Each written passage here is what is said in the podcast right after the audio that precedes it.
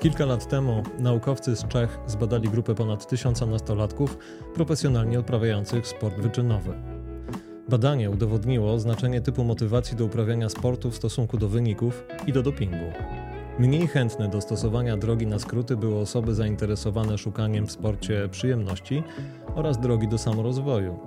Osoby rywalizujące oraz opierające swoje działania o motywacje zewnętrzne, np. finansowe, miały więcej skłonności do oszukiwania siebie, swojego ciała i otoczenia. Jesteśmy w pewnym kulcie ciała. Dla części z nas to równoznaczne z kultem zdrowia, ale czy dla wszystkich? Ja nazywam się Andrzej Silczuk, a to jest mój podcast. Posłuchajcie. Dzisiaj w studiu goszczę Malwinę Dmowską, psycholożkę, psychoterapeutkę, absolwentkę Instytutu Analizy Grupowej Rasztów, trenerkę personalną i przedsiębiorczynię, współwłaścicielkę firmy Mind Your Body. Cześć Malwina. Cześć Andrzej. Jak się czujesz dzisiaj? Bardzo napięta. To Bardzo mój, napięta? To mój pierwszy raz, pierwszy podcast. Debiutujesz.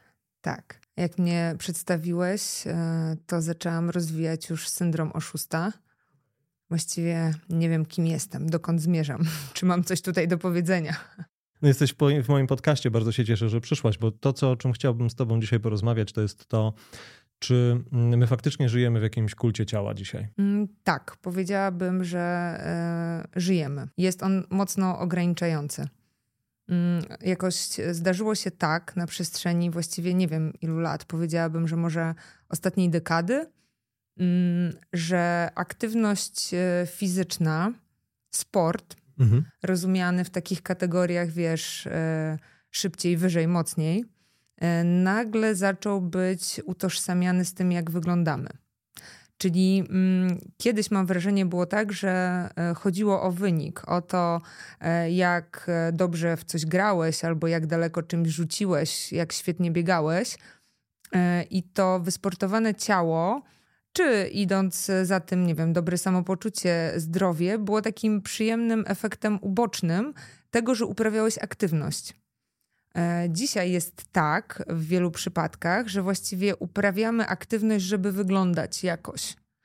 Czyli no, jesteśmy skrępowani tak, tym wizerunkiem. Mamy jakiś taki stereotyp w tej chwili kulturowy, że osoba interesująca, osoba budząca zainteresowanie to jest osoba wysportowana wyłącznie? Wydaje mi się, że te kanony sylwetki zmieniały się na przestrzeni dekad. Mhm. E, no wiesz, kiedyś w ogóle były kształty rubensowskie popularne, dzisiaj byśmy powiedzieli, że to są osoby otyłe. E, była też Twiggy gdzieś tam pomiędzy, e, no to teraz skręcałoby to w kierunku anoreksji. Mhm. Myślę, że od kilku ładnych dekad, może od lat 70., kiedy Arnold zdobywał tytuły w kulturystyce, dominuje taki kanon sylwetki muskularnej. U mężczyzn, atletycznej. Atletycznej, czyli to jest tak zwany V-shape, mhm. czyli masz szerokie plecy, e, dużą obręcz barkową, wydatną klatkę, no węższą talię odpowiednio. Natomiast u kobiet od jakiegoś czasu dominują nienaturalnie duże pośladki, wąska talia, idealnie gładkie, wymodelowane uda, ramiona, no nie za duże, ale jednak z zarysowanymi. Wymodelowane, prawda? Czy to, no za chwileczkę do tego wrócimy. No po drodze mieliśmy jeszcze lata, lata 90. i czas supermodelek i takich tych właśnie mm, trochę około anorektycznych kształtów. Nie wiem, czy to jest dobre też określenie, ale takiego kultu bardzo dużej chudości, tak. która miał się u kobiet e, kojarzyć z zadbaniem i z atrakcyjnością. Jak to się stało, że powiązaliśmy kult um, sylwetki, kult, bo on się zmienia, to też powiedziałaś, e, tego jak chcemy być odbierani, z jakimś kultem ciała i zdrowia. Jak to się stało, że połączyliśmy kult ciała ze zdrowiem? Jakbym miała szczerze odpowiedzieć, zacytowałabym klasyka. Nie wiem, Andrzej, naprawdę nie wiem. No, podoba mi się. Ale pierwsza myśl, która przychodzi mi do głowy, no to jest taka, że to się po prostu sprzedaje. Okej. Okay. No bo myślę sobie, że. A jednak wiesz. E, to samo zdrowie mm, nie jest zbyt atrakcyjne. To jest trochę taka babcia przypominająca nam załóż czapkę, załóż czapkę, nie? To nie jest sexy. Mhm. E, no a goła dupa zawsze się sprzeda. Czyli mm, kiedy e, powiążemy aktywność fizyczną czy nawet zdrowie e, z atrakcyjnym cieleśnie wizerunkiem, no to to jest catchy, to jest chodliwe. Mhm. Tym można handlować. A czemu to się sprzedaje? Co my zrobiliśmy, żeby to się sprzedawało? Wiesz co, no Instagram chyba tutaj Czyli jest media słowem kluczem. Mhm. Mhm. Tak. No, bo jakby jak słucham ciebie, to myślę sobie tak o tym, dupa ma się sprzedawać, czyli stworzyliśmy jakieś uprzedmiotowienie, kolejne uprzedmiotowień ciała, mm, które e, stało się nośnikiem pewnego rodzaju zniekształconego stylu życia, no bo jeśli e, styl życia może być czymś, co sprawia nam przyjemność, daje możliwość dobrego samopoczucia, no to na pewno w kontekście kształtowania sylwetki osoby w cudzysłowie jeszcze nieukształtowane e, nie mają satysfakcji. Mogą czuć się jakoś objęte ostracyzmem i wykluczeniem. No i teraz mamy coś takiego, że coś się sprzedaje, zastanawiamy się dlaczego. Widzimy, że mm, e, media społecznościowe dosyć mocno idą temu w sukurs. Czemu to zdrowie, które na, na chwilę na nim się skupmy, stało się takie atrakcyjne? Bycie zdrowym. No to chyba trzeba kilka rzeczy rozdzielić. Myślę sobie, że mm, odpowiadając na Twoje wcześniejsze pytanie, czy mhm. nawiązując do, do Twojej wątpliwości, no myślę sobie, że taka sylwetka, która jest teraz sprzedawana, czy która jest popularna, to jest pewnego rodzaju obietnica. To znaczy ci influencerzy tacy super fit, idealni, e, jakby wyrabiający się w tych kanonach nowoczesnego piękna, mhm.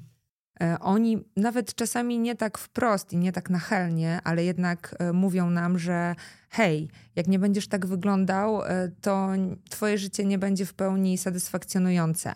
Nie będziesz spełniony czy szczęśliwy. Tak, trochę, trochę oszukują. E, mówią też, że nie będziesz jakoś przynależał do tej grupy, która jest uważana za atrakcyjną. Zobacz, to od razu uderza w więzi. No nie? Bardzo nie lubimy być wykluczani. Nie, nie lubimy być wykluczani, zwłaszcza pewna grupa ludzi bardzo mocno reaguje na, na przeżycie od, odrzucenia, wykluczenia i często robi bardzo, bardzo dużo, żeby się przypodobać, żeby zyskać aprobatę. Tak, także tam jest naprawdę, to jest bardzo wielo czynnikowe, bardzo e, złożony wątek, dlaczego to się sprzedaje, dlaczego e, to w ogóle jest teraz e, taki temat, no, mhm. bo, no bo jest. Wracając do wątku zdrowia, no to myślę sobie, że czasami ta lansowana sylwetka może iść w parze ze zdrowiem, ale często w ogóle nie musi. To znaczy, według mnie niewiele jest takich kont na przykład na Instagramie, które promując to fit ciało, mhm. jednocześnie promują prawdziwe zdrowie. Że to idzie trochę w dwie strony, o tym możemy zaraz sobie e, więcej porozmawiać. No bo no jakby naturalnie budzi to we mnie ciekawość. Jeśli łączymy cokolwiek ze zdrowiem, mamy wiele różnych wymiarów. To może być zarówno aktywność fizyczna, to może być samorozwój, może być jakaś forma oczekiwania i pobierania edukacji, to może być właśnie mm, odżywianie się to gdzieś toczy się ten proces w taki sposób, że zaczynamy gubić e, nie tyle w samoregulacji, ale zaczynamy gubić ten azymot, jakim jest zdrowie i zaczynamy podążać w tą ścieżkę, w ten kanał. On się staje trochę łatwiejszy i to przestaje być zdrowe. Gdzie jest ta granica? Co powoduje, że nagle ludzie, którzy wybierają sport i pracę nad własnym ciałem i robią to dla zdrowia, w którymś momencie budzą się w świecie, w którym nie czerpią już korzyści zdrowotnych, a zaczynają tracić? No, obsesja jest tą granicą. No, jesteś psycholożką, psychoterapeutką, więc y, możemy to jakoś rozłożyć jeszcze, nie? Że obsesja, czyli jakiś obszar lęko, lęko regulowany. No, chyba takimi symptomami byłoby to, że e, jeżeli człowiek nie może skończyć dnia bez zrobionego treningu, albo jeżeli e, większość Twoich myśli krąży wokół tego, kiedy będziesz e, na treningu, jak go zrobisz, kiedy podporządkowujesz właściwie cały plan e, tygodnia temu, żeby wyrobić się w danej ilości aktywności, którą sobie zaplanowałeś, no to wtedy możemy zacząć mówić o tym, że to zboczyło z kursu zdrowia. I mhm. to w kontekście zarówno fizycznym, bo wiadomo, że przetrenowanie powoduje kontuzję. To jest jakby prosta, pewna droga do urazu. Brak regeneracji, mhm. zbyt duża intensywność i objętość tre treningowa, ale też psychicznym. No bo to znaczy, że zaczynasz używać tego sportu do czegoś więcej e, niż tylko, nie wiem, e, dbania o swoją fizyczność, o swoje ciało. Uruchomiłaś trochę dyskusję w stronę Instagrama. Ja się zastanawiam, jaką rolę w ogóle mogą pełnić media społecznościowe w kształtowaniu nawyków, kształtowaniu zachowań, postaw. No, olbrzymią w dzisiejszym świecie. Myślę, że ciągle niedoszacowywaną, zwłaszcza u młodych osób albo u osób, powiedziałabym, o takich nie do końca sprecyzowanych poglądach. I e, w, z moich obserwacji wynika, że to idzie w dwie strony. Czyli mhm. mamy z jednej strony właśnie konta takich fit influencerów, którzy mm, kształtują takie przeświadczenie, że każdy może mieć idealną, wspaniałą, atletyczną sylwetkę. A to jest możliwe? Że każda osoba mogła mieć taką Everything sylwetkę? comes with the price. Czyli, że wszystko za jakąś cenę, tak? Tak. No wiesz, jest to możliwe. Pytanie tylko jakim kosztem i w mhm. jaki sposób. Więc z jednej strony to są takie konta, gdzie wiesz, e, młoda osoba e, obserwując takich wspaniałych e, atletów myśli sobie, Boże, nigdy nie będę tak wyglądać to jest pierwszy, znaczy jeden z wielu, ale pierwszy krok do tego, żeby rozwinąć jakieś zaburzenia odżywiania wśród młodych ludzi albo właśnie e, obsesję jest, treningową. To jest zniekształcenie na zniekształcenie. Widzimy ludzi, którzy prezentują bardzo wąski mm, punkt widzenia, pokazywania siebie. W autoprezentacji pokazują się jako niemalże twory doskonałe, tak. fantastycznie przygotowane fizycznie, chociaż te sesje zdjęciowe, one raczej są profesjonalnymi sesjami i trochę mogą przypominać nie wiem, jakieś zawody kulturystyczne pewnie. Mm, a z drugiej strony ktoś patrząc na nich przyjmuje równie yy, skrajną perspektywę. Nigdy nie będę w stanie wyglądać tak jak yy, na przykład ta i ta osoba. To buduje tak. ogromne poczucie niepokoju, też jakiejś rezygnacji może, może też zabierać bardzo dużo. No, absolutnie wpływa na poczucie własnej wartości, na pewność siebie, która i tak cierpi wśród dzisiejszej młodzieży z wielu innych E, powodów, natomiast też e, motywuje do często takich autodestrukcyjnych działań, nie? czyli e, dziewczyny się głodzą, chłopcy zaczynają bardzo wcześnie trening taki oporowy, siłowy, mhm. próbując gdzieś doskoczyć do tych kanonów wytycznych, które prezentują ich idole Instagramowi mhm. czy YouTube'owi, to, to różnie. Natomiast e, warto tu w tym momencie też powiedzieć o trochę drugim trendzie, który zaczął się pojawiać e, e, stosunkowo niedawno, czyli cały ruch związany z body positive. I o ile same założenia tego ruchu na początku były mm, bardzo szczytne i takie, które są mi bliskie, z którymi jestem w zgodzie, no bo chodziło o to, że wiesz, jak siadasz, no to twoja skóra na brzuchu się zmarszczy. To jest mhm. naturalne, jakby tak funkcjonuje ludzkie ciało jeśli e, dorastałaś czy rodziłaś dziecko, to prawdopodobnie masz rozstępy, bo tak też reaguje nasza e, skóra. Że celulit to jest coś, e, co ludzie posiadają, podobnie jak jakieś znamiona.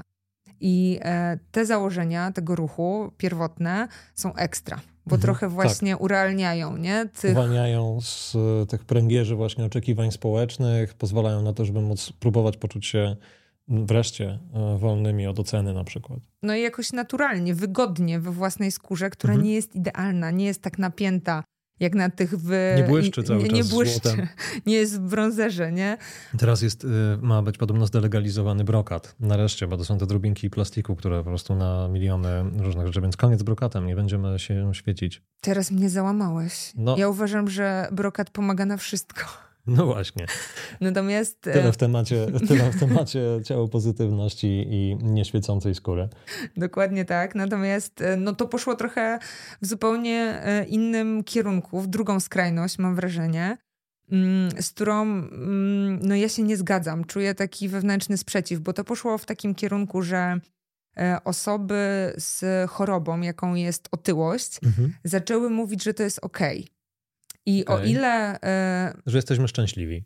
Tak, o ile same osoby chore na otyłość są jak najbardziej okej okay i bardzo złym jest ich piętnowanie społeczne i jakiś taki ostracyzm, który się pojawia wokół tego. Tak, bo każda fala wywołuje przeciwfalę, w związku z tym też stańmy po ich stronie. To nie jest okej okay mówienie, że e, właściwie bycie otyłym nie wymaga leczenia, zaakceptujmy się takimi, jakimi jesteśmy.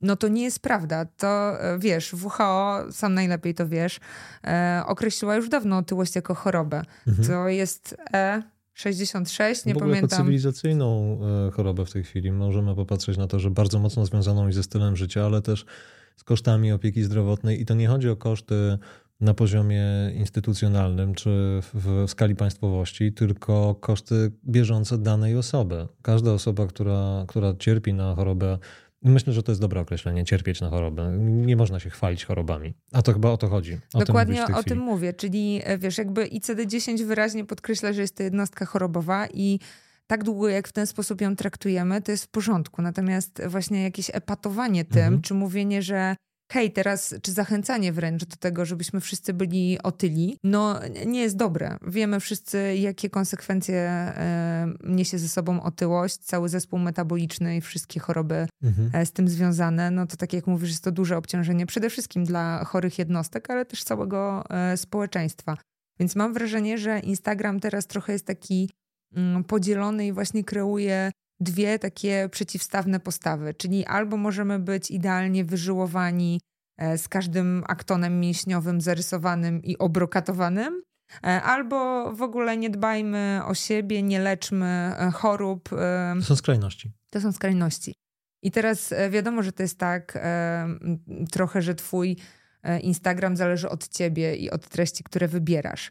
No, Mówisz ale... o feedzie, tak? Mhm, że, tak. Że to, co się będzie działo, to co, to, co przeglądasz, to też grawituje do algorytmu, który później podsuwa ci treści w podobnym temacie? Tak jest. Natomiast myślę, że ciężko jest je wybrać tak mhm. E, rozsądnie. Okej. Okay. Powiedziałeś o tym, że są treści, które mają walor szkodliwy i one mogą uruchamiać do dysfunkcyjnych, szkodliwych dla nas działań, myśli. W ogóle zacznie, zaczynają się myśli, a potem jakieś wnioski i działania. Również brak działania jest też działaniem. A co może uruchamiać do pozytywnych działań? Co w mediach społecznościowych może pchnąć ludzi do tego, żeby robić dobre rzeczy? Dla siebie dobre. Zanim przejdę do e, mediów e, społecznościowych, bo też nie czuję się akurat tam, wiesz, największym ekspertem, ale myślę sobie, że to, co powiedziałeś e, na początku, jakoś zapraszając do naszej rozmowy, jest istotne. Czyli tak długo, jeśli mamy motywację wewnętrzną, E, związaną z tym, że mm, chcemy dbać o siebie, ruszać się, e, słuchać potrzeb swojego ciała, bo wiesz, nasze ciało jest stworzone do ruchu, ono mhm. i tak gdzieś e, odezwie się z tą potrzebą. To, to to jest zdrowe, dobre, fajne. Natomiast w momencie, kiedy ta motywacja robi się zewnętrzna, ty przytoczyłeś akurat kwestie rywalizacyjne czy finansowe, ale równie dobrze. Przykładem zewnętrznym. Może być jasne. to dążenie do jakiegoś niedoścignionego wzorca, wzorca sylwetki. Pewnie. E, no to tam jesteśmy narażeni na to, że te działania w krótkim czasie zamienią się w destrukcyjne tak naprawdę dla nas. Mhm. Mm, wracając do mediów, no to myślę sobie, że Wiesz co, no ja będąc w branży tak naprawdę nie znam wielu kont, które by oddawały tą e, taką zdrową ideę. Teraz jak rozmawiamy, osoba, o której mogę sobie pomyśleć, mhm. e, zrobimy jej tutaj reklamę. No pewnie. E, to jest dziewczyna, którą poznałam wiele lat temu. Pracowała ona wtedy jako instruktorka na siłowni, jeszcze E, w klubach sieci Calypso. To naprawdę było dawno temu. To trochę Andrzej. temu było, tak. Jestem starą osobą. E, ja tam prowadziłam swoich klientów jako trenerka personalna. Pozna... Calypso? Tak, mhm. poznałyśmy się wtedy. E, I później gdzieś zaobserwowałam ją na Instagramie. Chyba funkcjonuje pod nazwą Natfit. Mm, to jest Natalia Tober. Mhm. Pozdrawiam cię, Nati, jeżeli nas słuchasz. I to jest e, dziewczyna, która m, mm, właściwie dla mnie e, oddaje tą ideę body positive. Okay. Dlatego, że to jest e, śliczna, sprawna e, laska, która pokazuje, jak prawidłowo ćwiczyć, dbając o swoje ciało, e, nie tylko w kontekście modelowania pośladków, ale też na przykład e, higieny pracy przy biurku i zdrowia kręgosłupa jednocześnie jest jakoś pogodzona ze sobą, to znaczy mówi wprost o jakichś swoich e, ograniczeniach wynikających z takiej czy innej budowy ciała. Namawia wszystkich do tego, żeby się Czyli ruszali. Jest naturalistyczny ten, ten kontakt. Tak. Bo jak usłyszałem słowo śliczna, to pomyślałem sobie o tym, że my mamy trochę taką pułapkę językową, że mówimy śliczna dziewczynka, piękna kobieta. Jeśli coś jest piękne, ładne, to znaczy, że będzie się sprzedawało. Ale to przecież nie chodzi o piękno w rozumieniu czy ładność e, w takiej skali bardzo, bardzo subiektywnej, tylko rozumiem, że ładnych, pięknych ludzi w rozumieniu normalnych. humanistycznym. Tak, normalnych, pracujących nad sobą, mówiących szczerze, autentycznie o tym, że no tutaj mi wystaje, tam mi wystaje i co z tego? Albo nie wiem, nie przekroczę tego, że mam 1,75 m, a ktoś ma no 1,60 m, nie? No to Aha, jakby to nie, są, e, to nie są rzeczy, z którymi możemy dealować mhm. i no to pociąga też, nasze geny pociągają ze sobą jakieś konsekwencje. Czyli hasło mam grube kości, to przechodzi czy nie przechodzi? To zależy. To zależy. Moja ulubiona odpowiedź.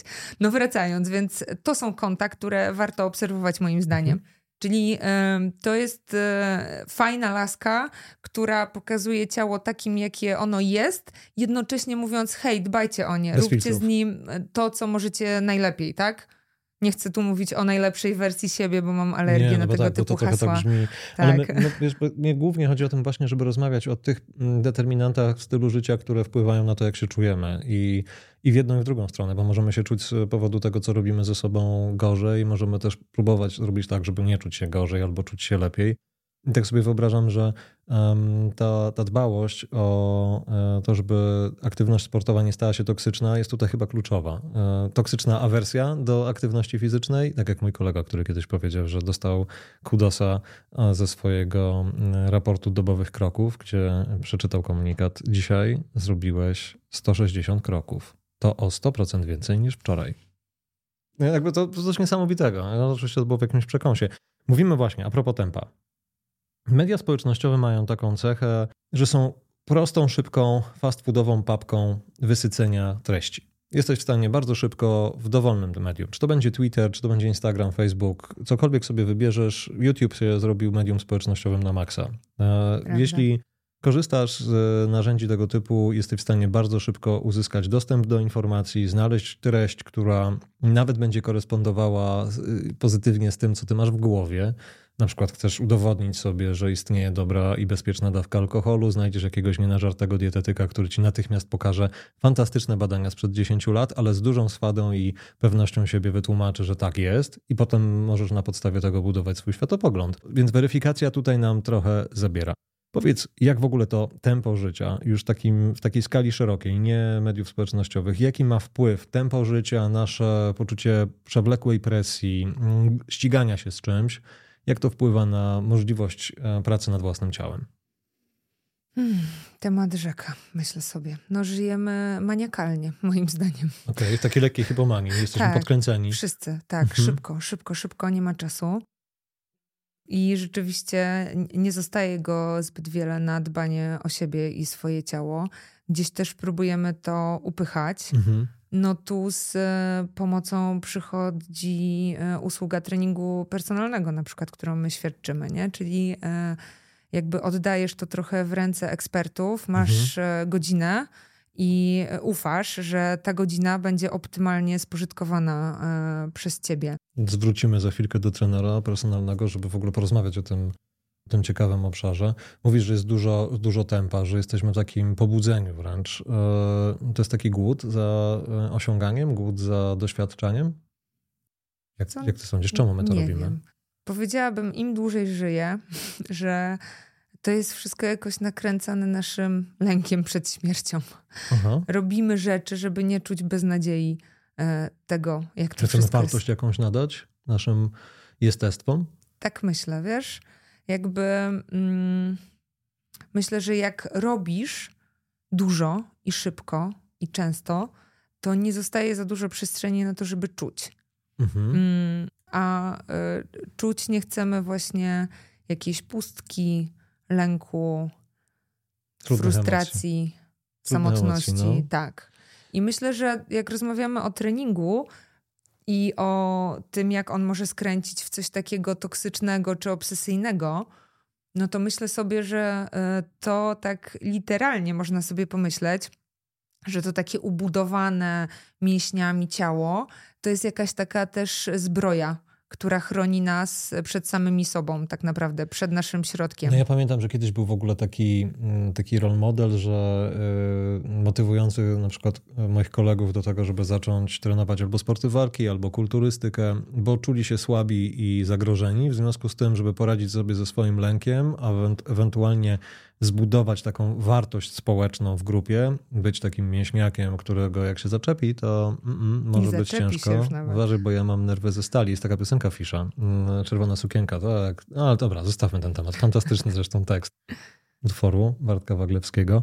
Mm, mamy jakieś takie motywacje, jest ogromne tempo życia. Nie u wszystkich podejrzewam, że nie każda osoba chce gonić. Niektóre osoby pewnie mają odwrotny problem. Na przykład poczucie tego, że mają dużą trudność z tym, żeby w ogóle ruszyć, żeby cokolwiek zrobić. Ale obok tego mamy coś, co tworzy pewnego rodzaju e, obiektywne kanony. No i to, co ewoluowało, powiedziałaś o rubensowskich kształtach, trochę o jakichś takich momentach, kiedy zbaczaliśmy w jakieś kierunki. Dzisiaj jeśli miałabyś określić, jaki jest współczesny w Twojej opinii kanon piękna dla e, osób e, dowolnej płci, to jak to wygląda? To kim dzisiaj jest taki uber człowiek? Jak wygląda? Mam mówić e, o tym, jak uważam, że jest, czy jak ja bym chciała, żeby był? Mam dwa pytania. Okej. Okay. Znaczy myślę, że wciąż jednak tym dominującym jest ta fit sylwetka, mhm. nazwijmy to, nie? Czyli jak jesteś dobrze umięśniony, ale nie za bardzo, e, czyli tak, żeby się mieścić w drogi garnitur i e, żeby koszula dobrze leżała no to to świadczy o jakimś twoim statusie przynależności do pewnej grupy. Tak bym widziała ten kanon, nie? Czyli mhm. tak jak sobie rozmawialiśmy dla gości, no to jest szersza obręcz barkowa. V-shape. V-shape. No niektóre domy modowe szyją tak, że jeśli się nie dopasujesz do sylwetkowego wzorca, to nie jesteś to nie w stanie kupujesz. się zapiąć w tej marynarce. Tak, to nie dla ciebie, nie dla psa kiełbasa, mówiąc Aha, okej. Okay. Czyli ten e, fit sylwetka by była tym modelem, który myślę, że ciągle gdzieś tutaj jest obowiązującym. Jak ja bym chciała, żeby ludzie to no. rozumieli. E, Bo ty łączysz kilka, kilka tożsamości zawodowych i dla mnie to jest fascynujące, jak ty to rozumiesz. To jest praca magisterska, którą e, pisałam. Mm, mhm. Sprawdzała, czy uprawianie sportu e, trochę niweluje prawdopodobieństwo zapadnięcia na osobowość wieloraką, zaburzenie osobowości wielorakiej. Aha. Myślę, że sama autorka ma z tym różne wyzwania.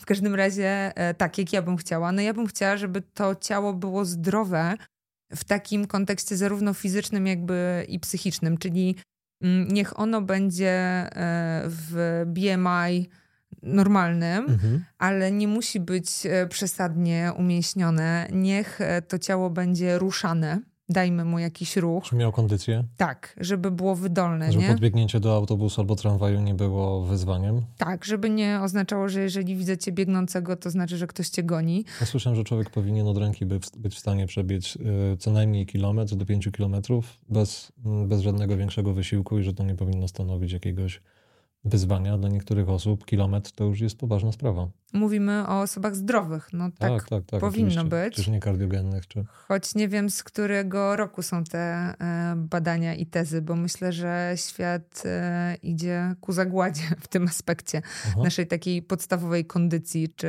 czy sprawności. E, właśnie, to ciało niech będzie sprawne, niech będzie mobilne, wiesz, niech nie ma przykurczy gdzieś, niech kręgosłup nie boli a propos, rozmawialiśmy o tym chwilę wcześniej. Tak. E, I niech będzie w takiej zgodzie ze sobą, czyli że ja uważam, że jestem wystarczająco okej. Okay. Jestem to jest super. To jest w ogóle takie mm, e, w zdrowym ciele zdrowy duch według Malwiny Dmowskiej 2023. Podoba mi się, to kupuję. Żeby, żeby właśnie nam pod tym beretem było, było fajnie i równocześnie, żebyśmy nie czuli ogromnych ograniczeń. No bo pewnie wiesz o tym, że WHO zrobiło niezłego psikusa, czyli e, swego czasu rozmawialiśmy wszyscy o tym, że 10 tysięcy kroków to jest takie minimum na dobę, mm, a oni zaczęli się targować, znaczy niekoniecznie oni z nami, ale wyszli w stronę ludzi i powiedzieli, słuchajcie, przynajmniej zróbcie 7 tysięcy. Tak. A z drugiej strony są takie badania, w których pokazywano korzyści z wykonywania liczby kroków na dobę. To jest przecież to nie jest uprawianie sportu, to jest taka podstawowa na poziomie NIDO e, aktywność fizyczna. Ruszanie się po Ruszanie prostu. się, po prostu mhm. rezygnowanie z tego, żeby wysiadać z domu, znaczy wychodzić z domu do windy, do, z windy do samochodu, samochodem do garażu, do windy i do biura i tak spędzać całe dnie, tylko przejść gdzieś ten kawałek. I to 7 tysięcy kroków to jest 5 kilometrów. To jest naprawdę krótki spacer, mniej niż godzinę w szybkim tempie. I oni pokazywali w tych badaniach dotyczących kroków, że już nawet nie 4000, ale nawet 2000 kroków na dobę potrafi przynieść efekty i pomóc, a 20 tysięcy, jeśli ktokolwiek znajdzie game na to changer. czas, to jest game changer dla ogólnego stanu zdrowia i w ogóle kondycji do takich podstawowych rzeczy. No dobra, bardzo dużo rzeczy robimy. Właśnie w tym dużym tempie. E, mamy współczesne kanony, które dla niektórych osób wydają się granicznie nieosiągalne. No i wpadamy na pomysł, ponieważ jesteśmy nad ludźmi albo takimi aspirującymi, wannabe, to wpadamy na pomysł, żeby to jakoś nadgonić. Co robimy, żeby nadgonić wzorzec, który nam ucieka, który staje się niedościgniony? Bo przecież równocześnie influencerzy, osoby, które się prezentują z tej perspektywy właśnie super doskonałości, oni robią też swoją robotę. Oni też starają się pokazać, że są coraz zajebiści, oni ze sobą rywalizują. Tak. Co robimy, żeby to nadgonić? No, wiele rzeczy. Znaczy, zacznijmy od tego, że y, dla niektórych to może być tak wiele, że y, idą w wyuczoną bezradność i nic nie robią. Seligman. Tak. Martin Seligman, lata 70. Owszem, to jest zbyt wiele, nie idźmy tą drogą. Y, nawet bym nie chciał, a jakbym chciał, to wiem, że mi się to nie uda. Mhm. Zostawmy tę nie grupę. Nie ma szans dla mnie. Mhm. Ja mam grube kości, no, próbowałem, to się nie uda. Brzuszek będę miał zawsze. Masz grube kości? Ja mam grube kości. E, I no to tych zostawiamy. Jakby to jest temat na osobną e, historię. E, ale niektórzy podejmują tą rzuconą rękawicę. Co mhm. robią? No wszystko robią Andrzej, czyli zaczynają wszystko się. Robią wszystko robią Andrzeju. Zażynają się na siłowni mhm. albo z jakimiś. W ogóle źle brzmi, zażynają się na siłowni. No, ale tak to wygląda. Czyli treningi, które są e, niedostosowane ani pod względem intensywności, mhm. ani objętości, ani poziomu zaawansowania do tego. od jedzenia pewnie też. To w ogóle nie idźmy nawet w tę stronę. E, albo nie na siłowni, tylko na przykład, co gorsza, z jakimiś YouTube'owymi guru, którzy pokazują złożone ćwiczenia typu martwy ciąg, e, zrób to sam. No i Aha. Więc zażynają to jest dobre słowo, bo często te osoby psują sobie zdrowie w pogoni mhm. za tym kanonem sylwetki. Co dalej? E, no, trenera sobie wynajmują. Suple biorą. Suple biorą. No. Różne, czyli i takie, które można by nazwać e, prozdrowotnymi, mhm. i takie, które im trochę skracają tą drogę do tego V-shape'a. Okej, okay, jakieś takie drogi na skróty?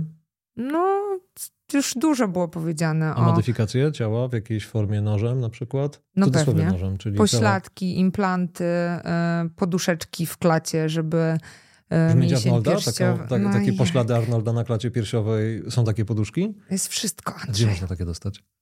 No myślę, że u jakiegoś pierwszego, lepszego chirurga plastycznego. No właśnie, czyli mamy w ogóle całe takie podziemie, mm, albo i nawet nie podziemie, może nawet nadziemie, czyli legalnie funkcjonujące tak. firmy e, wspierające modyfikacje, czy w zakresie trochę takiego mm, hustle culture nie tylko w pracy, ale w treningu, e, chociaż też są ludzie, którzy łączą te dwie rzeczy. Owszem. Jest też niesamowite, bardzo często później kontuzjując.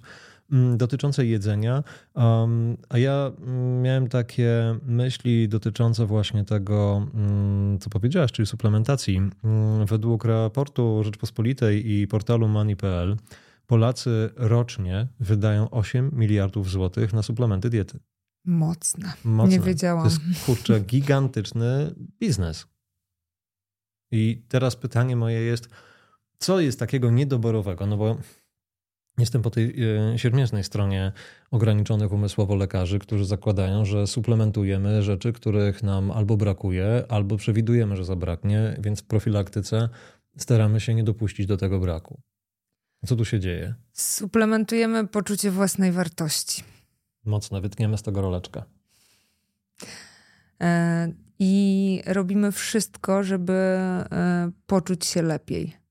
Myślę, że to głównie suplementujemy, no bo mm, z jednej strony, e, jak mówiłeś o tym stylu życia, czyli że z domu do windy, windą do samochodu, samochodem do innej windy w biurze i tak dalej, no ja bardzo żałuję e, tego, że jesteśmy boomerami, a pewnie większość naszych słuchaczy nie zna Hanna Barbera. Chyba ty. no bo to są Jetsonowie. No ktoś już to e, przewidział, nie? Że będziemy w ten sposób żyli. To było ubrane w futurystyczną mm, wizję statków latających. E, mhm. No, mamy samochody wciąż.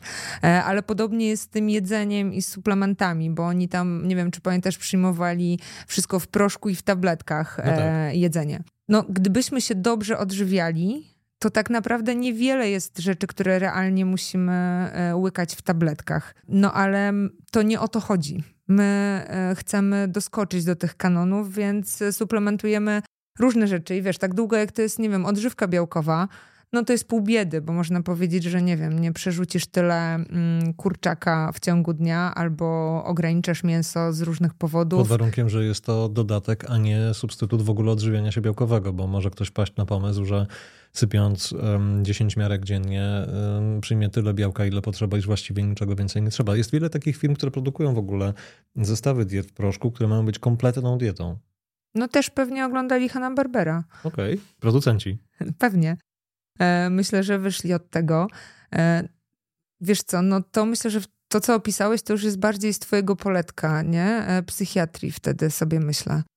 E, jeżeli ktoś postanawia, że cały swój jadłospis dziennie oprze na ja, proszkach. Obsesyjność, ja myślę, że ona jest też rykoszetem właśnie tego stylu życia, który mamy, czyli tego mm, zawężania okna czasowego na bycie ze sobą w kontakcie ze sobą i ona niekoniecznie musi być psychopatologiczna, ale może predysponować do tego, że później się pojawią jakieś poważne problemy. Słuchaj, ja sobie tak pomyślałem, że mm, wątki supli, jedzenia, odżywiania się, ponieważ ja wiem, że też pasjonujecie dietetyka, ja myślę, że na tym etapie na pewno chciałbym Cię zaprosić do tego, żebyśmy się spotkali e, w jeszcze innym odcinku w e, przyszłości i porozmawiali właśnie o kontekście odżywiania się, jedzenia i, i zdrowia i sportu. Dobra, bo to może Super. być bardzo, bardzo ciekawy temat. A, Wyzwanie a, przyjęte. A też nie chciałbym, żebyśmy dzisiaj popłynęli w 500 różnych wątków. Wracając do tego, czym jest droga na skróty. Próbujemy, ćwiczymy, patrzymy, znajdujemy swoich idoli, patrzymy na Arniego, Venice Beach. A jak? No. Gold's Gym. Byłaś tam? Byłam. Jak tam Byłam, jest? ćwiczyłam. Fantastycznie. No dla mnie to było spełnienie jakichś, nie powiem, że dziecięcych, mhm. bo jako dziewczynka z lat 80. we Włocławku w centralnej Polsce nie marzyłam o e, Arnoldzie i Venice Beach, ale później, kiedy zaczęłam się interesować e, treningiem, kulturystyką, e, no to wiesz, to jest jakaś taka mekka, kolebka po prostu. Mhm. Tam się wszystko zaczęło, więc magicznie, odpowiedziałabym Magicznie. ci. Ten trening... Ale w sensie, że tam e, inaczej ten trening wyglądał? Tak. Inaczej się czułaś w trakcie tego treningu? Tak. Czułaś, że więcej jesteś w stanie pociągnąć Czułam, martwę? że mogę wszystko. W ogóle. ciągle szedł lepiej? Szedł elegancko. Mhm. E, tam też ta otwartość ludzi i ten amerykański style powodował, że Luz? no, wierzysz, że możesz wszystko, naprawdę. Wow, to jest niesamowite, bo ja mam takie wrażenie, że jak w Polsce trafisz do takiej otwartej siłowni jakiegoś klubu, no to jak się przestawiasz do na przykład martwego ciągu, to możesz mieć takie wrażenie, że mamy takie typowo polskie ocenianko, że tam na ciebie patrzą, a co ty tam bierzesz 80, w ogóle co to kopie rozgrzewka? Tak. Myślę, że y, albo Amerykanie też to robią, ale y, lepsze maski zakładają, y, albo po prostu tego nie robią. Może kultura tego miejsca taka jest? Może. Arnold Schwarzenegger tam mm, był faktycznie gwiazdą i też wokół niego dużo się toczyło tego życia środowiskowego.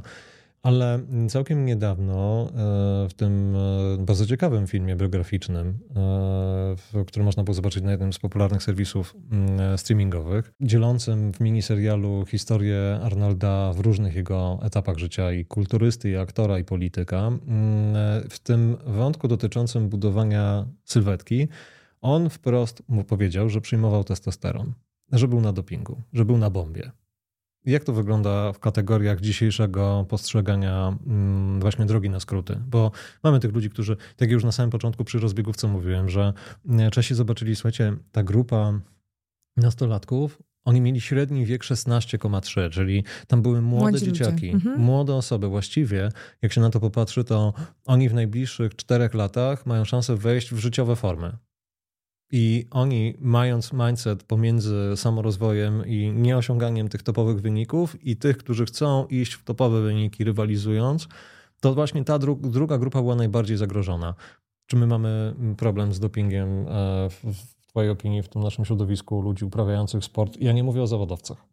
No, to, to są chyba znowu y, dwa wątki. Jeden jest taki, że y, sterydy i ich e, skutki uboczne, ich w ogóle całe działanie, tak naprawdę stosunkowo niedawno e, zostało odkryte i jakby też tak do opinii publicznej podane. Nie? Czyli wyobrażam sobie, że w tych latach 70. świadomość e, tego była dużo mniejsza w kierunku zerowa. Mhm. No to tak samo jak z papierosami. Mój znajomy chirurg opowiadał, że w latach 80. pielęgniarka w szczypcach mu podawała fajkę W trakcie operacji. W trakcie operacji, Ale to ja, to, oczywiście. ja to widziałem w latach e, na przełomie dziewię- 1999 i 2000. No i później mamy lata 90. i kampanie papierosy są do dupy i rośnie świadomość. Ja pamiętam, że papierosy były reklamowane e, około 100 lat temu jako świetny sposób na zapalenie oskrzeli albo na astmę. Lekarze polecają e, Marlboro na przykład, czy tam Kamele, już nie Były, pamiętam, były, które były były. No i teraz też tak dzieje się z alkoholem, prawda? Właściwie wow, coś niesamowitego. Odkryliśmy, że jest to e, trucizna i toksyna. Mhm. E, No No jest No- takie, ja, ja mam takie marzenie, że może nie będzie to w najbliższych pięciu latach, ale może, może w najbliższych 10-15 latach uda się osiągnąć taki poziom em, jednak wykluczania społecznie osób palących i pijących alkohol jak palących. To znaczy, że mm, stanie się to kłopotliwie niemodne. idzie to w tym kierunku, natomiast zaczęło się dość e, niedawno. Zresztą sam wiesz to najlepiej, zajmując No się tak. tym tematem. I myślę, że trochę podobnie jest też e, z sterydami e, i wszystkimi środkami, mm, które pomagają tą sylwetkę budować na skróty. Nie? Ich e, jakby konsekwencje, skutki używania wychodzą coraz jaśniej. No i cóż, zawsze będą osoby, które e, będą skłonne z tego skorzystać, e, ale myślę, że powoli ta moda, e, podobnie jak z alkoholem, trochę mm, jakby odchodzi gdzieś. Powiedziałaś, że suplementujemy poczucie wartości. Czy to jest przyczyna, przez którą chcemy kształtować nasze ciała? Tak, jedna z, Jedna z przyczyn. z przyczyn. E, Wydaje mi się, że mamy bardzo mało kontroli w dzisiejszym świecie. Wiesz, nawet ostatnie trzy lata, e, pandemia, e, wojna, jedna, druga, jakieś niesamowite historie, które wydarzyły się mm, w minionym miesiącu w naszym kraju. Atak na przedszkolaka e, i inne tego podob- tym podobne wydarzenia. O, widać jak mnie to porusza. Poruszyło, no, no. Sama jestem mamą przedszkolaka. E, Mamy mało kontroli, mamy e, jakby mało poczucia wpływu i Mhm. nagle pojawia się nasze ciało, które jesteśmy w stanie kształtować. Mamy pod ręką. No tak, niewątpliwie jest z nami Mhm. każdego dnia. I mamy jeszcze przekaz od tych fit influencerów. Możesz wszystko, możesz. Więc e, zabieramy się za robotę. Znowu wracamy do tej grupy, która podejmuje tą rzuconą A ty rękawicę. uważasz, że można wszystko? Że to jest możliwe? Można dużo. To jest fajne, prawda? To w ogóle zmienia cel. Można dużo, ale ja straciłam tą omnipotencję, wiesz? Osiem lat temu straciłam ją. Aha. Mm, też miałam takie przekonanie, że właściwie e, nie ma limitów i jak tylko odpowiednio się postarasz, to możesz wszystko i na Jak nie wszystko teraz, masz to za wpływ. 20 lat na pewno to zrobię, nie? Tak. I wiesz co, nie, nie miałam jeszcze trzydziestki, kiedy e, przyszła do mnie diagnoza nowotworu złośliwego w ostatnim stadium zaawansowania. Mhm. No i wtedy, wiesz, moja nieśmiertelność, bycie Wonder Woman, która przewala żeliwo, na niewiele się zdało. Także teraz już nie powiedziałabym, że można wszystko. Można Ale- dużo. To jest ciekawa mądrość wynikająca w ogóle z całego twojego doświadczeń, bo e, to, to, to bardzo mocno wybrzmiało. Nie? Nie, w ogóle, czy musisz mieć wszystko? Nie musisz. W, w, w którymś momencie, rozumiem, współdzielimy część doświadczeń, tak jak ciebie słucham, e, to przewartościowują się rzeczy. Nagle okazuje się, że niektóre rzeczy, które wydawały ci się do tej pory priorytetami, one są naprawdę mm, nickie warte.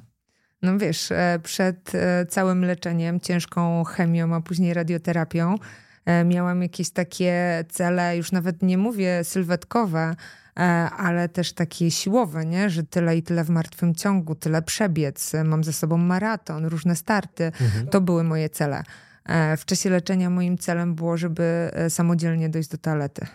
Nieźle, nie? Jak się dystans zmienił i cele. Nieźle. I e, nauka z tego jest taka, e, właściwie chyba, mm, że ta omnipotencja no, nie jest prawdziwa, nie jesteśmy nieśmiertelni, nie? I trzeba ten lęk e, jakoś w sobie mm, ułożyć, czy się z nim pogodzić w jakimś sensie, żeby on nie nakręcał takich autodestrukcyjnych działań, jak chociażby trening ponad nasze siły. Mhm. Ale z drugiej strony też fajnie, że w sumie wypłynął ten wątek, bo to jest taki przekaz. E, Nikt e, o to nie pytał, e, ale myślę, że dużo osób tego potrzebuje. Że wiesz, ja całe życie trenowałam, nie wiedząc właściwie do czego ja No trenuję. właśnie o to chciałem cię zapytać. Na ile to, co robiłaś wcześniej, pozwoliło ci, czy było twoim narzędziem, które ci pomogło w walczeniu z naprawdę klu- kluczowym w życiu starciem, starciem walki o życie. No to były moje najważniejsze zawody, niewątpliwie. Według, oczywiście, wiesz, to mnóstwo rzeczy. Miałam e, wspaniałe wsparcie całej mojej rodziny, grupy przyjaciół. Trafiłam na super lekarzy. Ja w ogóle jestem taka lucky girl, nie? Ja mam dużo szczęścia wokół. E, nie wiem, no, e, było bardzo wiele czynników, które spowodowały, że teraz siedzę tutaj i z tobą rozmawiam, mhm. ale według moich lekarzy zresztą, niewątpliwie jednym z nich było to, że byłam bardzo zdrowa.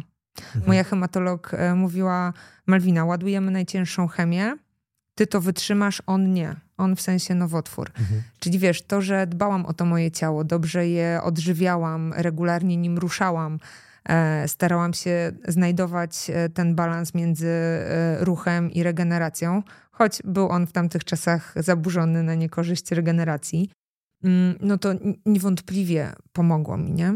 Że miałam mm, w ogóle szansę stanąć do tej walki. Mm, to jest w ogóle bardzo fajny, myślę, że też taki dowód e, autentyczności, który, którym przynosisz, żeby się podzielić z ludźmi, którzy nas słuchają, że to, co mm, wiąże się z jakąś wizją kształtowania sylwetki, kondycji fizycznej, kondycji intelektualnej, kondycji psychicznej, czyli tych wszystkich wymiarów, które powodują, że czujemy się w miarę operatywni, że to nie jest inwestycja w to, żeby w przyszłości robić ultramaratony albo pociągnąć 200% swojej masy w martwym ciągu, tylko to jest coś, co może ci po prostu uratować życie.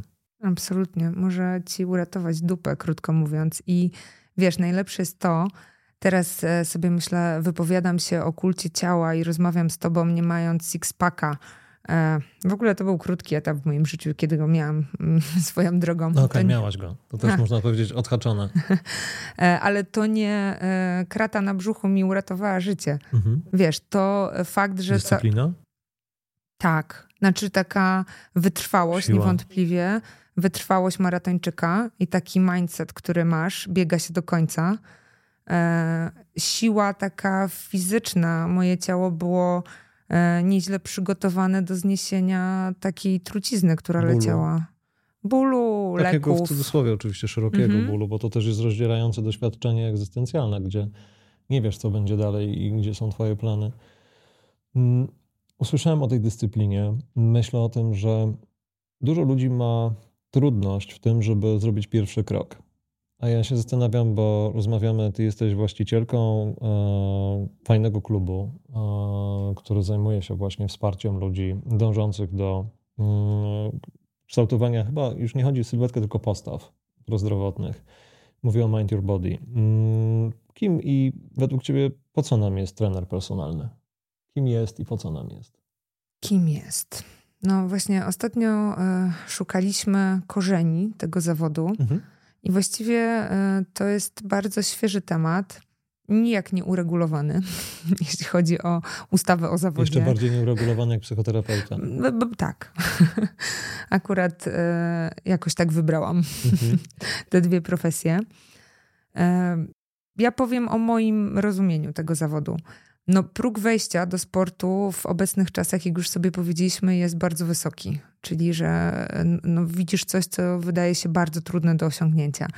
I myślę, że dobry trener personalny mm, pokazuje ci i uczy cię, że nie do końca o to chodzi. Chodzi o to, żebyś e, zadbał o siebie w takim szerokim tego słowa rozumieniu, czyli mm, żebyś włączył aktywność do swoich codziennych nawyków. Mhm żeby to było coś, co e, wzmacnia Twoje ciało w dobry sposób, nie przetrenowuje go, ale wzmacnia, e, ale wzmacnia też Twoją głowę. Czyli e, jakby poprawia Twoją wiarę w siebie, w swoje możliwości. Suplementuje poczucie wartości? Tak, suplementuje. Jak masz dobrego trenera, to możesz mniej tych suplementów przyjmować. To jest złożona rola zawodowa, czyli według mnie to musi być profesjonalista, mhm.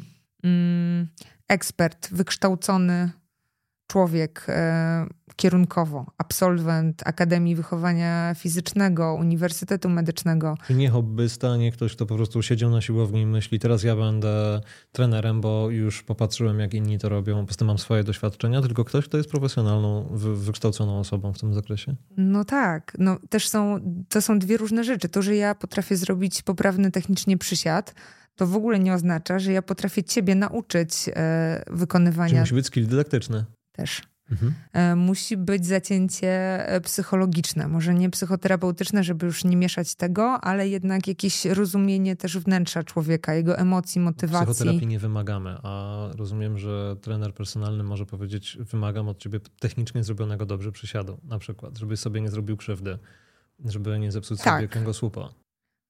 Wystarczająco dobrze zrobionego przysiadu. Wystarczająco dobrze zrobionego przysiadu. Tak. E, kim jeszcze? No, mój zespół w ogóle tak sobie teraz myślę w czasie tej rozmowy, że ja akurat jestem najgorzej wykształcona z całego naszego e, teamu, jeśli chodzi o bycie trenerem personalnym, choć oczywiście mam wszystkie uprawnienia. Niesamowite słowa szefowej. Ciekawe, Mind Your Body, czy słuchacie tego nagrania, pewnie macie obowiązek taki i zachęcam was do tego. Mm, skromność, pięknie. Tak, ja zdecydowanie mam lepszych e, ludzi od siebie. Bo ja to... muszę cię zapytać, czy to w ogóle, co to znaczy, że jakiś trener personalny, trenerka personalna, że oni są dobrzy? Co to w ogóle jest? No, chciałbym mieć ja na przykład dobrego trenera personalnego albo dobrą trenerkę. No a masz? Mam, bardzo dobrego trenera personalnego. Świetnie to słyszeć. No to jest chyba taka osoba, która nie zniechęci cię do e, aktywności fizycznej, przy której czujesz się swobodnie, czujesz, że możesz próbować no, nowych rzeczy, nowych ruchów e, i, i, chcesz to robić, chcesz tam przychodzić, czyli e, ktoś, kto utrzyma cię w tym e, reżimie treningowym do czasu, aż sam nie poczujesz, że to stało się twoim nawykiem, częścią twojej codzienności. To jest też osoba, e, z którą fajnie ci się spędza czas. Mhm ktoś, z kim jesteś w stanie porozmawiać, komu ufasz, nie tylko w zakresie tego, że przytrzymasz tangę, jak wyciskasz na klatę, mhm, ale tak, też... A to kluczowe może być czasami. Często. Mamy ubezpieczenie, dodam wszystkim słuchaczom.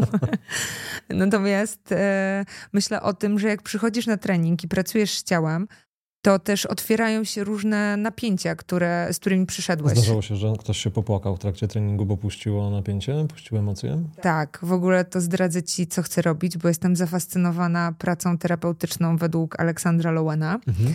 To jest e, takie podejście, w którym terapeuta najpierw e, właściwie bierze delikwenta, pacjenta, klienta na matę i wykonuje z nim serię różnych ruchów i e, całe założenie polega na tym, że mamy w swoim ciele różne bloki mięśniowe, mhm. czyli zgromadzone napięcie poprzez e, wyparte czy zaprzeczone emocje, poprzez jakieś, wiesz, wczesno-dziecięce traumy, mhm. których nie pamiętamy albo nie chcemy pamiętać. E, I że w czasie ruchu to się uwalnia. Odpowiadając na Twoje pytanie, tak, ludzie płaczą albo czasami strasznie się złoszczą, rzucają kurwami, czasami właśnie jest to jakiś. E, no to napięcie redukują. Dziwny wybuch śmiechu, tak. Dziwny wybuch śmiechu. No tak. Proste skojarzenia z orgazmami się pojawiają i z różnymi innymi historiami, kiedy właśnie to napięcie strzela, puszcza. No i co? I potem czują relaks i wracają? No. I trener, dobry trener to jest ktoś, kto to pomieści, skonteneruje. Kto będzie umiał jakby z tą osobą pracować w tej sytuacji E, której będziesz e, ufał, opowiadając, e, co za tym wybuchem szło.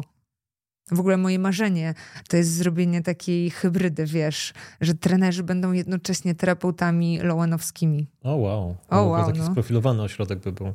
Najpierw ja to mind your body and mind Już, już nie wiem, co wymyślimy e, wtedy, ale myślę, że e, to, to jest coś, co ja czuję, Andrzej, po prostu, że... Czujesz to. No, tak. masz, masz taki skillset, który, mm, czyli zestaw twoich cech, umiejętności, który prawdopodobnie pozwala ci właśnie, żeby można było to dostrzec. No to ja mam takie pytanie z drugiej banki. Skoro już wiemy, jakie cechy powinna mieć trenerka lub trener personalny mm, w takim idealnym świecie dla nas bezpiecznych, to jakie cechy i jaka to jest osoba, e, jaki to jest rodzaj trenera, u którego ryzykujesz zdrowiem? Czego się wystrzegać, na co zwracać uwagę, czego się bać, gdzie są red flagi? Bo te red flagi myślę, że one są ważnym mm -hmm. tematem do wzięcia. Powiedziałabym, e, idealnego trenera się wystrzegać i przekonanego o własnej nieomylności. Aha. Takiego narcystycznego człowieka? Tak, który... z takim narcystycznym rysem, który wiesz, bardzo łatwo rozwinąć w tej branży, nie? To Aha. nie jest trudne wcale. Dlaczego? E, no bo oni się nie um, uczą, nie weryfikują swoich umiejętności. Oni stanowią jakby ostateczny autorytet. Mhm, oni już wiedzą. Tak. Oni już wiedzą, zanim e, właściwie zobaczą. No ale klienta. ja jestem klientem, przychodzę, e, to jest usługa. E, spotykam się z osobą, która ma badża z napisem Twój trener personalny. I tak sobie patrzę na, na tą osobę i no i dla mnie jest prosem. Doskonale wie, jakie ćwiczenia zrobić. Jest ukształtowany, mamy V-shape tej postaci. I teraz ja nie jestem w stanie tak tylko po tym. Dla mnie jest to autorytet. Ja przyjmę każde, No każde twierdzenie. Więc teraz pytanie, co powinno mnie zaniepokoić? Dobra, mam to. Dawaj. Jeżeli cię nie słucha, jeżeli Aha. w ogóle cię nie Czyli poza słyszy, kontaktem. mhm. jeżeli nie patrzy na to, czego ty potrzebujesz, o czym mówisz, tylko próbuje forsować jakieś swoje przekonania. E, Jeżeli proponuje ci nierealistyczne rozwiązania, nierealistyczne dla ciebie, niedostosowane do twojego stylu życia. E, Powiedzieć, puszuje cię do rzeczy, które przekraczają twoje granice po prostu. Tak, dosłownie e, tak na treningu fizycznie i Mhm. też jakby około treningowo, czyli e, wiesz, jeżeli jesteś gościem, który je w McDonaldzie trzy razy dziennie, a on ci mówi, żebyś miał sześć pudełek e, z kurczakiem z ryżem, no to coś jest bardzo nie tak, no bo on nie widzi ciebie Aha. i twoich potrzeb i czyli, tego, gdzie ty jesteś. czyli taka radykalna zmiana, ona też jest niemożliwa. No moim zdaniem nie. Gdyby była, to wszyscy byśmy byli w kanonie. Idealnie. Aha. No tak, no bylibyście potrzebni jako trenerzy. Niewykształconych e, trenerów, wiesz, bo to jest w ogóle... Warto jest- za- zapytać o kompetencje? Mhm, tak, o papiery, Andrzej. Bo to jest w ogóle też taki temat, który jest, e, on się strasznie jakoś e, rozmył i teraz w ogóle to wykształcenie okazuje się być nieważne. Że właściwie mm, mamy mnóstwo takich ekspertów, Jesteś trenerem personalnym od 160 w martwym. no, na No to- przykład. Mamy mnóstwo ekspertów, e, którzy nie mają tych kompetencji popartych żadnymi realnymi uprawnieniami. Mhm. I to znika, jeżeli mają dużo followersów. Wiesz, bo zaczynamy teraz e, taki papier, tytuł magistra, on jakby przestaje być istotny, nie? A na przykład my bardzo na to zwracamy uwagę, tworząc nas, nasz zespół. W ogóle mm, stworzyliśmy z chłopakami system takich e, wartości, którym chcemy zarażać naszych współpracowników, ale też myślę, że to jest odpowiedź na Twoje pytanie. Nazwaliśmy go umownie prezes. Mówisz prezes, tak? Kryptonim prezes dla całego tego e, profilu, programu? No, dla systemu wartości, które według nas powinien prezentować sobą dobry trener, i to jest jakoś odpowiedź dla ciebie też, czego unikać. Czyli P to jest profesjonalizm. Mhm. Rozumiemy przez to właśnie twarde papiery na to, że możesz to czego robić. szukamy? Tak. Mhm. E, czyli możesz być magistrem wychowania fizycznego, sportu, fizjoterapeutą, musisz bazę. mieć szkolenia. Czyli jeśli konkret. ktoś nie ma papieru, to unikamy takiej osoby. Dobra. Zalecałabym, no. To jest akronim ten prezes. Tak. Fajne. Rzetelność, czyli e, trener powinien się na e, badaniach, na wiedzy opierać, a nie na Kształcić się. E, cały czas tak i rozwijać, ale też e, cytować e, rzeczy, które są nauką, a nie interpretacją jakiegoś ziomeczka z YouTube'a. Tak, ja widziałem taką rolkę, to wiem jak wygląda życie. No. Okej, E. E, elastyczny musi być i o tym trochę mówiłam Czyli, że wcześniej. można jednego razu, jeden raz dziennie maka, nie trzy razy i tam resztę w pudełkach i jakoś to będzie drogą taką E, potestującą? No, jeśli trzy razy żarłeś maka i przejdziesz do jednego razu dziennie, to jest to niewątpliwie sukces i progres. No pewnie. Ale mówię o takiej elastyczności też w podejściu do klienta. Czyli. Pamiętasz E, Super Size Me? aha, Straszny film. dobry. E, że s- słyszy cię i widzi tą osobę, z którą Mhm. e, pracuje, a nie narzuca ci coś sztywnego od Fajne. siebie. E, co tam dalej? S. Skuteczny powinien być jednak, bo przychodzisz. Jeszcze Z chyba, nie? Jeszcze mamy prez. Z. Albo zaangażowany. Zaangażowany. To jest bardzo istotne, no. Mhm. E, zaangażowany. Czyli musi być w Ma, kontakcie ma z fokus tobą. na tobie, jesteś główną bohaterką spotkania z tym trenerem. Tak To jest jest. w ogóle istota relacji, nie? Żeby Absolutnie. być zainteresowanym, zaangażowanym. Wiesz, to nie ma być o nim, to nie on ma ci opowiadać o swoich rekordach e, właśnie A, no tak. na ławce, tylko ma słuchać ciebie. No tak, robisz trzecią pompkę, on mówi, no ja dzisiaj rano 300 zrobiłem, to od razu idziemy... Od razu ci lepiej, co? Tak, od Tego razu masz poranka. ochotę robić czwartą. No, kolejne... Drugie E, Właśnie. że y, to jest usługa jednak ekskluzywna, czyli nie dla wszystkich. To jest, wiesz, nasze wartości takie firmowe, Mhm. ale w takim rozumieniu, że mm, no, No właśnie, nie dla za... kogo to nie jest? dla tych, którzy wiedzą lepiej, Aha. na przykład. To czyli, jest ten rodzaj ekskluzywności. No, nie zadowolisz wszystkich. Jak śpiewano to zadanie dla agencji towarzyskich. Chodzi o to, że to jest e, konkretny rodzaj e, klienta, czyli ktoś, kto potrzebuje być poprowadzony.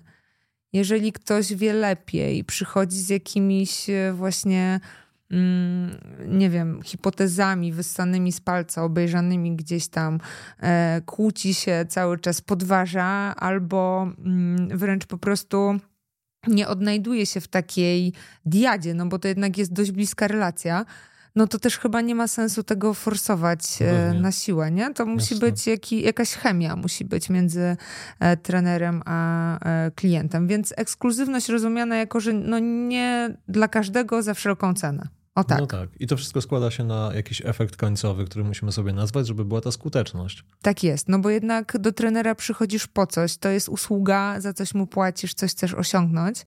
E, warto sobie dobrze te cele zdefiniować, e, no ale jednak... Ustalasz cele na początku, czy gdzieś one ewoluują w czasie?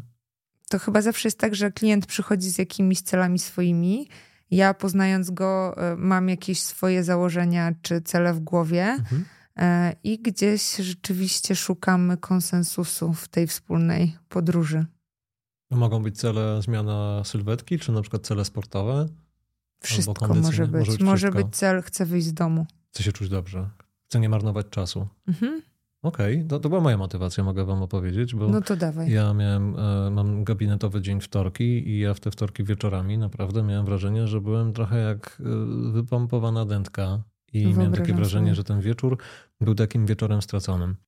A, y, I wpadłem na pomysł, że sam z siebie mo, mogę się zmotywować, ale mogę nie mieć poczucia jakiegoś takiego no, przymusu do tego, żeby pójść i Settingu. potrenować. Settingu brakuje, a tutaj już spotkanie z trenerem personalnym robi robotę, bo jesteśmy umówieni, więc już nie wystawię drugiej osoby i nigdy nie żałowałem.